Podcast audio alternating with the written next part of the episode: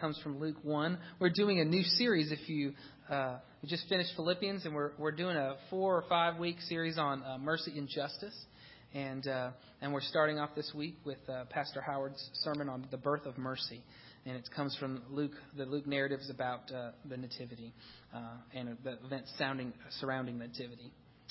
Scripture reading comes from Luke 1, 67 through 79. His father Zechariah was filled with the Holy Spirit and prophesied, Praise be to the Lord, the God of Israel, because he has come and has redeemed his people.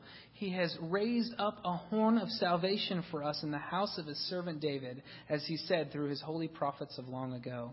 Salvation from our enemies and from the hand of all who hate us to show mercy to our fathers, and to remember his holy covenant, the oath he swore to our father Abraham, to rescue us from the hand of our enemies, and to enable us to serve him without fear, in holiness and righteousness before him all our days.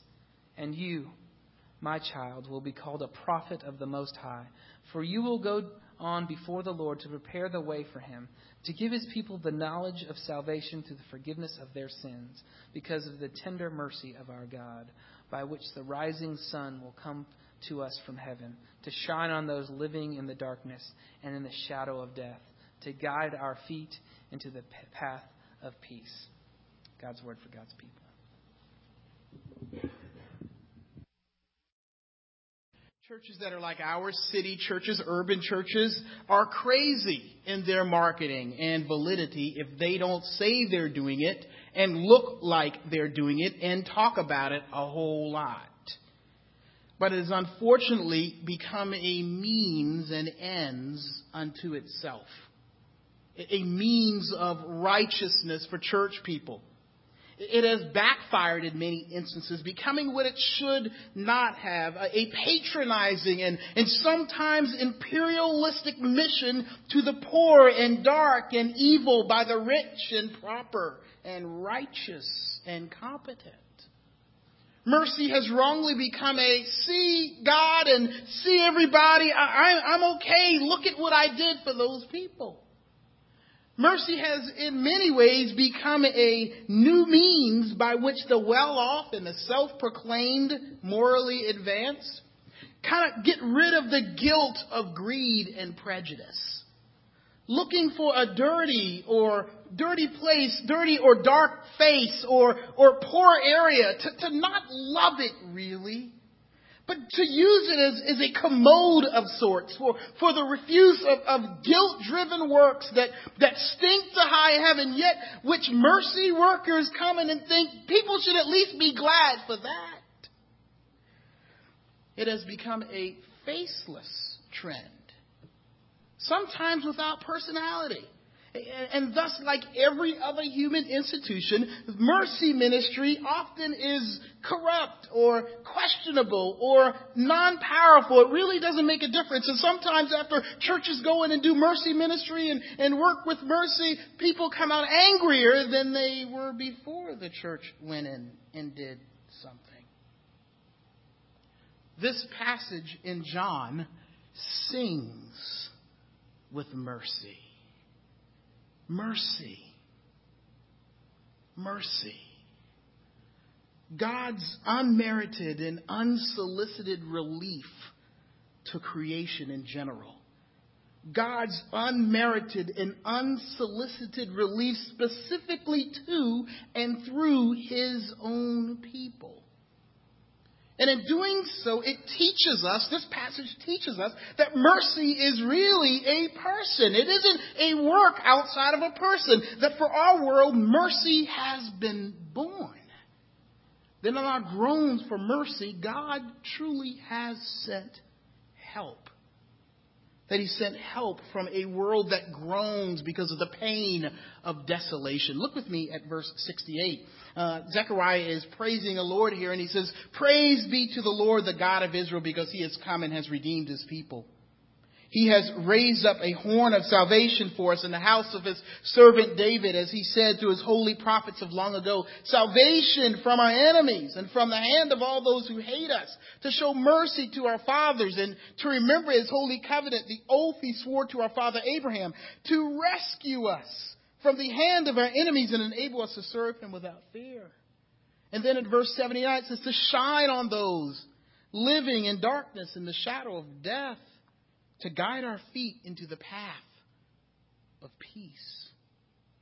Now, Zechariah expresses and addresses issues in real time and real space.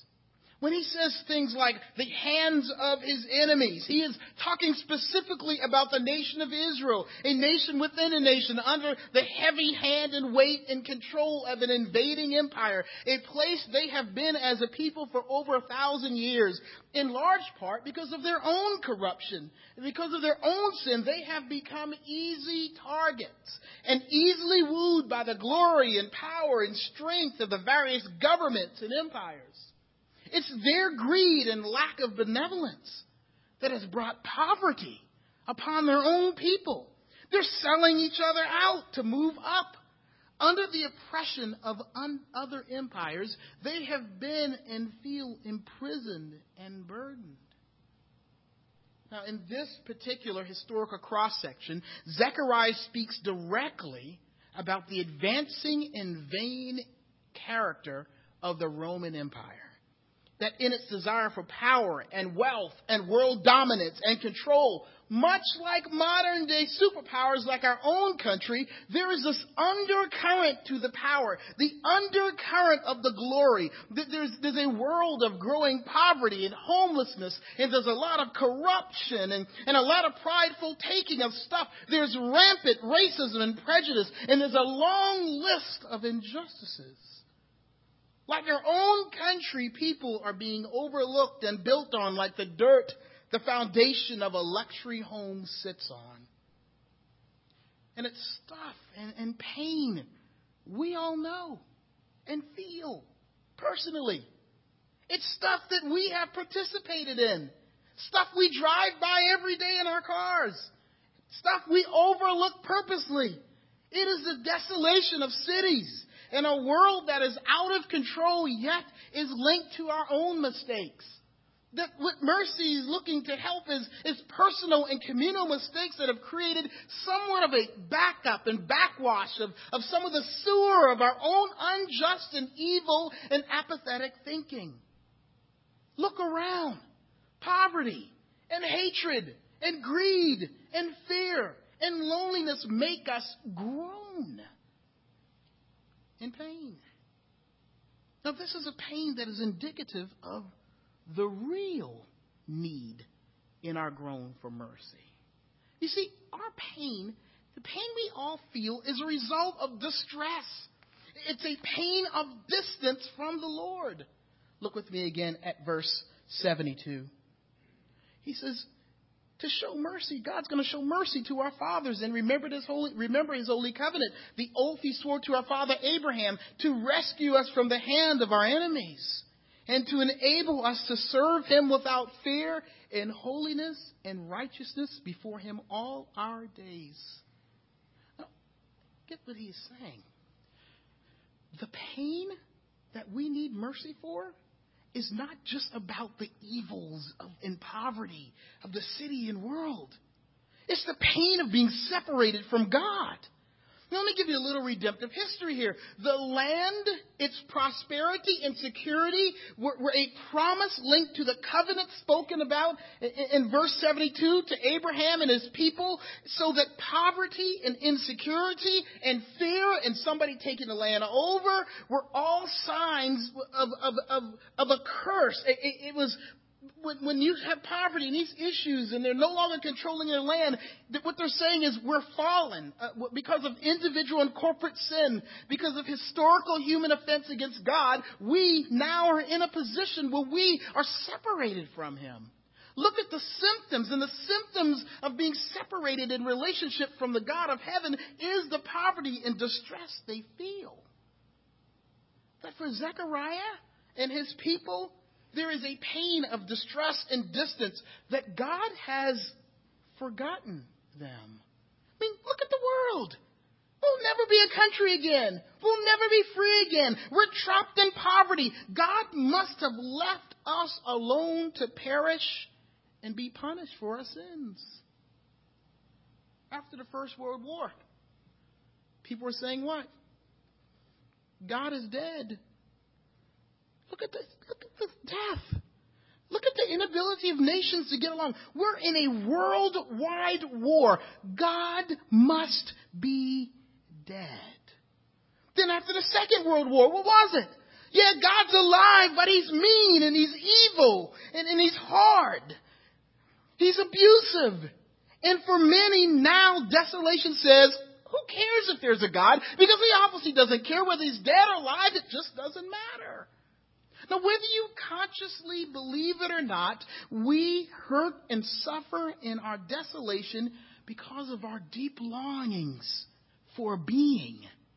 We long for this cosmic Father who kind of cares for us and, and will care for us like children who have made mistakes but are loved anyway. And the pain of our world says there is no God. And if there is, He is deaf or blind or abusive. We hurt because we know we need a God.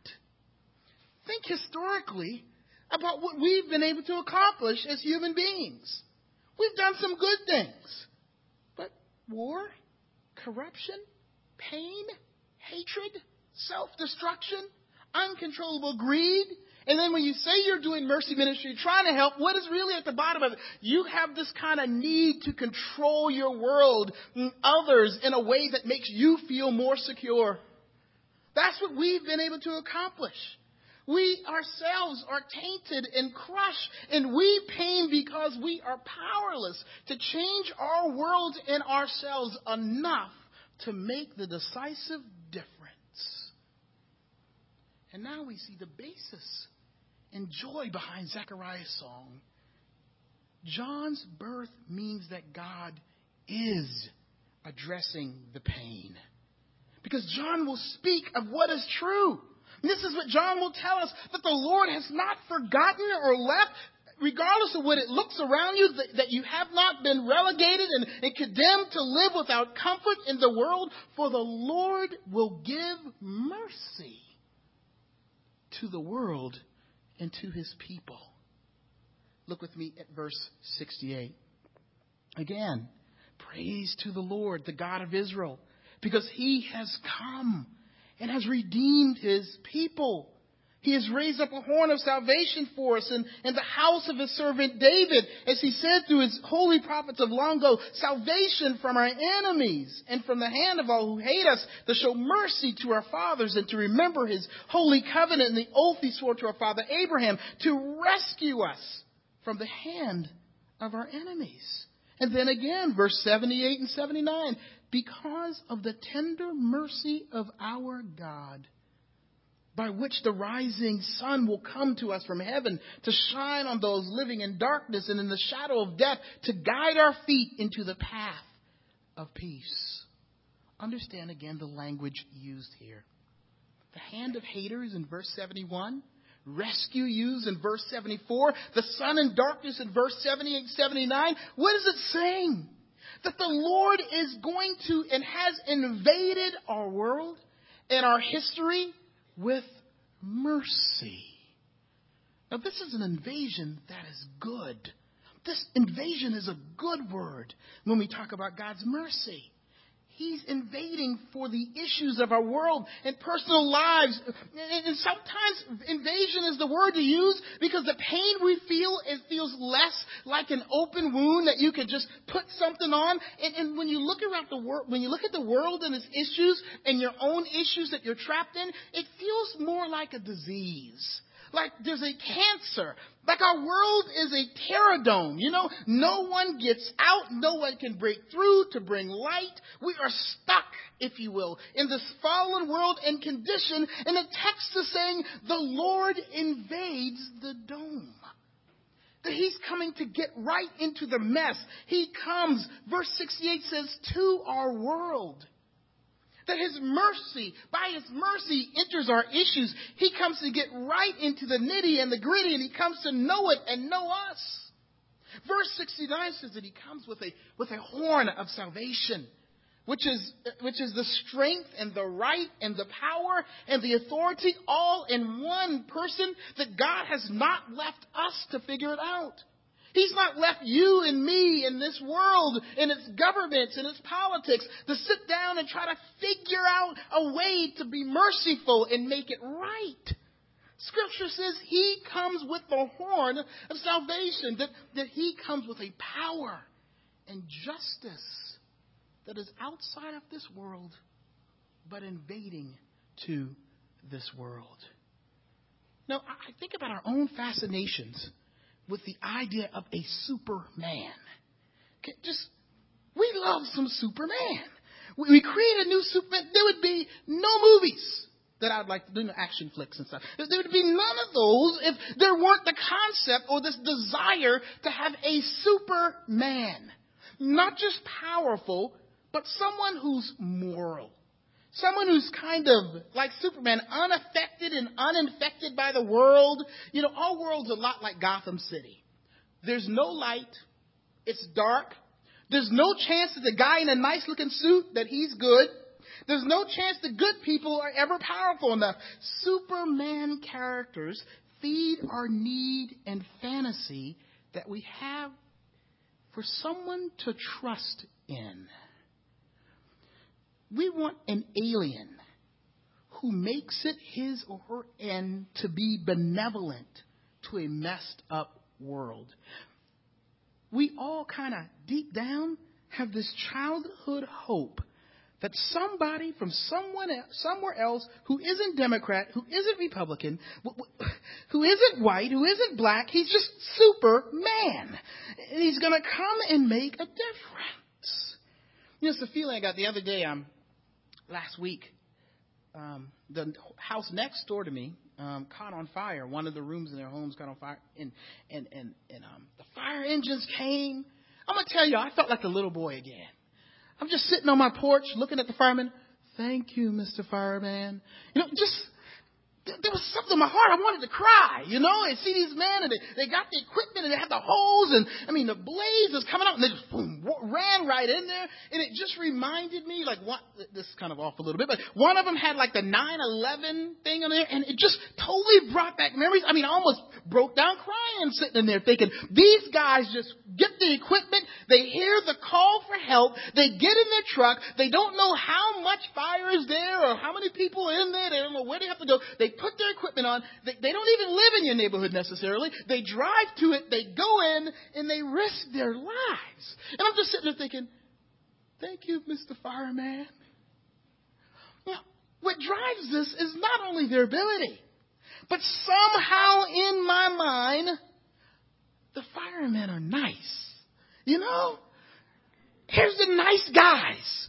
They're the nice American, oh, I can't say, but this is a nice guys, you know, and, and they come and they help and they, they look like the type, you know, even if they were fighting a fire, they would still give me a chance to pose with the fire truck, as inappropriate as that would be. But I mean, just seems like they would let me put the helmet on and ask questions and, and you know me, I was believing it. Hey, uh, so tell me a little bit about what you guys do. What fire truck? You know me, I'm just running my mouth because I'm attracted to these guys because they've come in when people who have asked for help and they're nice.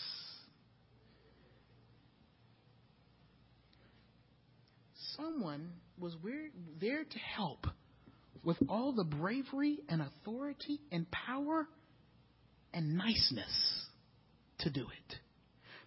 God has and agree is agreeing not only to bring justice to the world, but like those firemen, to be nice to the world. Isn't that a great word? God is going to be nice. Ever wonder why Superman does it? it? It's his mission. But more than that, it's actually his alien DNA and character. You know, his dad talks to him, put the crystal in the thing and says, you're not like humans. You're not human. You're here to be different. Well, well God doesn't just come and do mercy for us. He is merciful. I mean, he is a help to the undeserving and powerless. Our world is on fire, and here he comes with a smile, if you will, to come in and do it. And of course, he's going to investigate to see whether, you know, if somebody did something wrong and, and make it right. But he's coming in with a smile in his justice. He, he no, no, he, he, God doesn't, he, he, now get this. Apart from what your world looks like, what does mercy say? God is not mean or apathetic. Don't get me. He is just as strong. He ain't playing. Don't, don't get, he ain't playing. He is the police. He'll lock you up. I mean, he'll take care of things. But he is full of mercy. He is filled with a character that says, I love outside of what people deserve. I help outside of what people should get. I invade the world with me, with my personality, with mercy that they need so desperately. And in his invasion, God is inviting the world to himself. Now, sometimes when you read these songs, you have to read them a lot of times because they're really packed. Let's read again 73 through 75. Now, he's, he's, he's talking, he says, he's, he's going to remember the oath he swore to our father Abraham, verse 74, to rescue us from the hand of our enemies and to enable us to serve him without fear in the holy, in holiness and righteousness before him all our days. Now, the relationship and continuing care for the descendants of Abraham, the Jews, is all because God showed them mercy. What do you understand what he's saying? This group of people who had gone through slavery and genocide and famine, whose world was invaded by God one day, they were actually invited in that mercy. That they were given grace to see Him and believe Him. That God is invading with mercy, that He's bringing relief for a fallen world. Why? So that people can experience and know Him. You know, God's that guy on a date that opens the doors, you know, and pays for the meal. He wants to be more than just friends. I mean, he wants you to he wants you to know him. Why is he merciful? Because he wants to have relationship with people. His mercy, as verse 79 says, shines a light on those in darkness and brings warmth to the cold and forgotten to no longer be blinded by the world's sin inside and outside, but to have like the lights go on when God is nice to you and merciful to you, to have the lights go on and you be able to see him and His love? Understand, it is the end of mercy. This is what mercy's goal is that the effects of sin would be countered, not just for physical relief, but that we would believe that there is a God that relief would point to a person, not a trendy concept, not a bunch of soup kitchens, but, but that mercy is fulfilling, that those things ultimately come full circle when God and the comfort of His being there, the comfort of His person and presence is revealed. That you can look to heaven like Zechariah says and say, there is a merciful God behind these great and wonderful acts. God is saying, take comfort. When you feel mercy, when you feel relief, I want you to know this. I am here. I am He. I am the Lord your God, full of mercy and justice in and for your pain. And as he invades and then invites with his mercy in line with his goals, God actually calls a people to himself, a people who have been shown mercy. I want you to realize when he says that we, we that God's going to show mercy and remember his covenant, that we can come before him eh, without fear to worship in righteousness and holiness. What is he saying? That the distinguishing category for God's people is that they have been shown mercy. A mercy shown to them by a God who called them to be his people not of any righteousness of their own. It was mercy that freed them literally. Remember Moses and they were trapped in Egypt? It was God's mercy, but also a mercy that freed them to enjoy God, freed them to serve God, freed them to experience God, freed them to experience Him in holiness and righteousness, a freedom they didn't have when they were in bondage to sin and darkness and evil. That this freedom is no longer this freedom to, to no longer fear, to, to no longer fear the, the, desolation and distress of the world, to no longer fear whether God cares for them. It is all because God was merciful to reveal himself to them. Here is mercy. that God opened their eyes and lives so they could see Him. Then He made them clean enough to be free to stand before an awesome and holy God whom they had not known before He invaded their lives. And with that, he gave them a land and a name and a kingdom and protection and care in real time and real space against the evils of the world. Things that would seek to kind of cut them off from him and his goodness. They became God's family. His people are those who have received and known him as a merciful God. Now, now, look what John will be a witness to in the following verses again, verse 77 and 79. Well, let's start at 76. And this is Zechariah talking to his boy John. And you, my child, will be called a prophet of the Most High. For you will go on before the Lord to prepare the way for him, to give his people the knowledge of salvation through the forgiveness of sins, because of the tender mercy of our God, by which the rising sun will come to us from heaven, to shine on those living in darkness and in the shadow of death, to guide our feet into the path of peace. He will be a witness to the fact that God is coming to bring salvation to the world, shine upon the world the relief of His mercy. That God is coming to forgive sins. That people will be freed to know a holy God in an unholy world.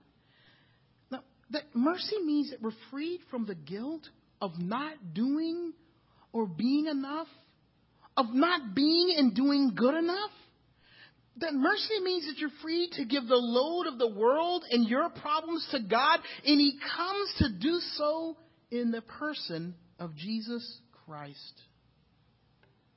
Here's one distinction that separates Christians from non Christians. You'd be surprised that it isn't religion. It's that God has been merciful to them through Jesus Christ and they have been made to know it.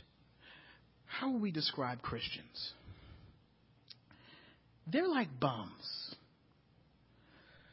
who have been victimized by the desolation and distress of the world, just like everyone else, and are admittedly victims of their own mistakes and issues.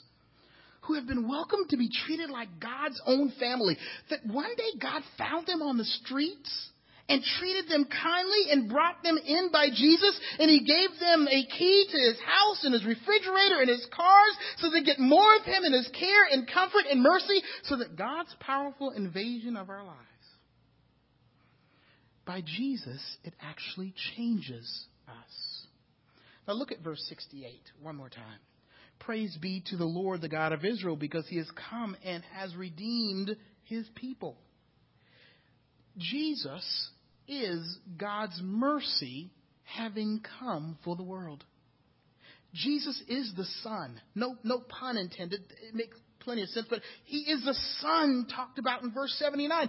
His coming shines light and hope in our darkness and it leads into peace. The peace of knowing and being known by God. It's God's mercy. He, Jesus, is the fullness of God's mercy. And it is His birth here that makes John's birth so critical. He is giving an announcement that mercy is coming to proclaim the birth of mercy to the world. And so John becomes a herald. His actions are a doormat, if you will. They're a sign that points. And Zechariah's proclamation then is more than just a prophecy of his son John. It brings light to the call on those who have been called by and through the operation of God's mercy to themselves be a show of mercy. And we see some things going on here. That God has redeemed people as his own. That they are not they were not righteous or good on their own. That they were sort of like undeserving, drunken, and selfish, and lonely, and hurting, uh, homeless, that because of Jesus' sacrifice, to, to come and redeem them, they have access to a Lord that has already invaded and rescued them. Now, again, don't believe the hype of what you often see as a well put together church and church people on Sundays. If you ever been to the rescue missions, or shelters for the abused or been in one or, or in the prisons, Sometimes you see people who have been treated badly and abused and even have abused and now they're looking for hope, for warmth, maybe some reform and have found it or, or, have found it or better yet, been forced off the streets where they would have died in their spiritual numbness or the stubborn deranged belief that they can help themselves. And guess what? Christians are just like that. That one day we were just in the cold about to die.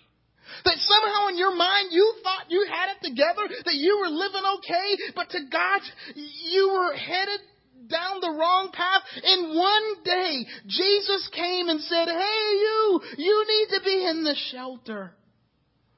You need my mercy. You know, Jesus is like the loving big brother who has to go and find his addicted or deranged brother or sister. It is a love story of what being a Christian is really about. It begins and is sustained by God's mercy.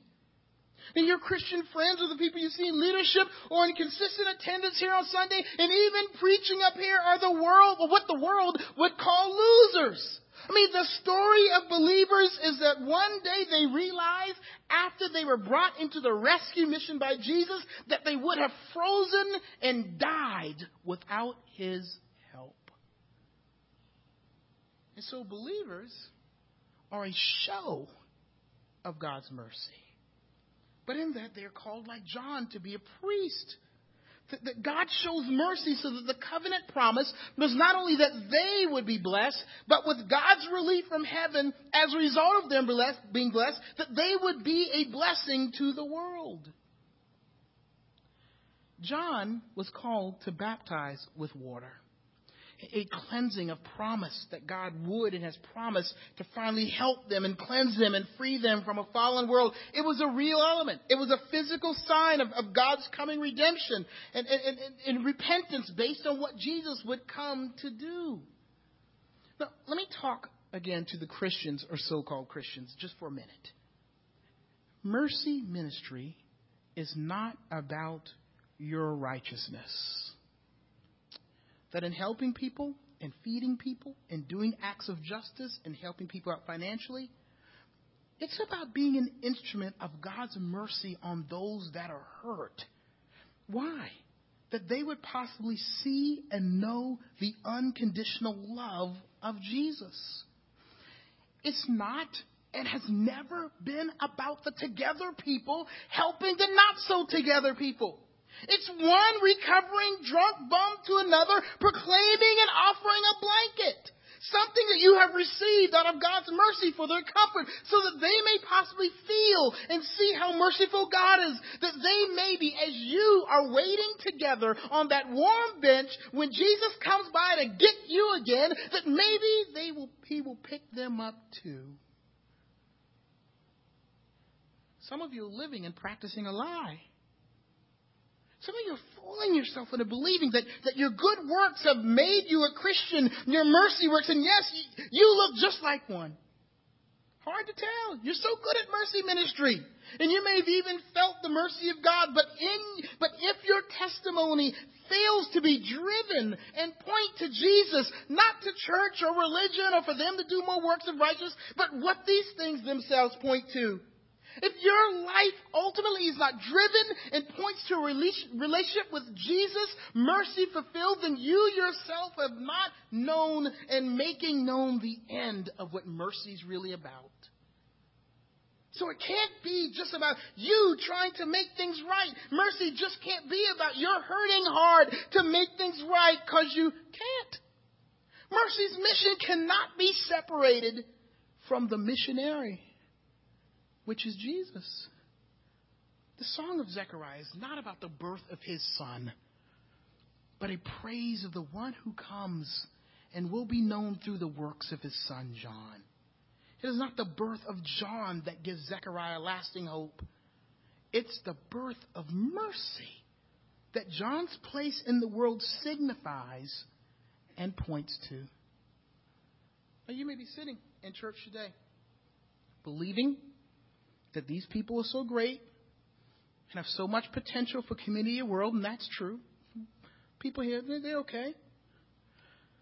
But God's hope is not that you dote on how great and nice and warm they are, but that you would see that mercy has been born in them. And mercy in Jesus Christ is extended to you. I mean, I urge you. So many of us come here and I, I love you.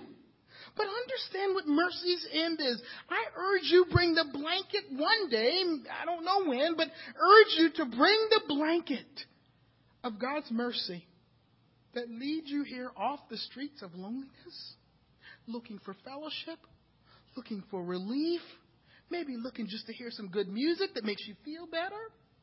Or maybe you're seeking a better life in a world but I hope that you come in and realize here mercy has been born, that Jesus Christ is alive. And He's offering mercy. That mercy is realized in a relationship with God for you. That whether you're Christian or non Christian, mercy only has and is, has and is and has been born in Jesus Christ. Jesus is the beginning and end of mercy. That if you have not known Him, you have unfulfilled mercy. He's the birth of mercy in your heart and in your community and in this world. Let us pray. Heavenly Father, remind us of how you're merciful to us and for us in sending Jesus to us to give relief, hope for our community, and hope for our loneliness. Thank you, Lord, for being merciful.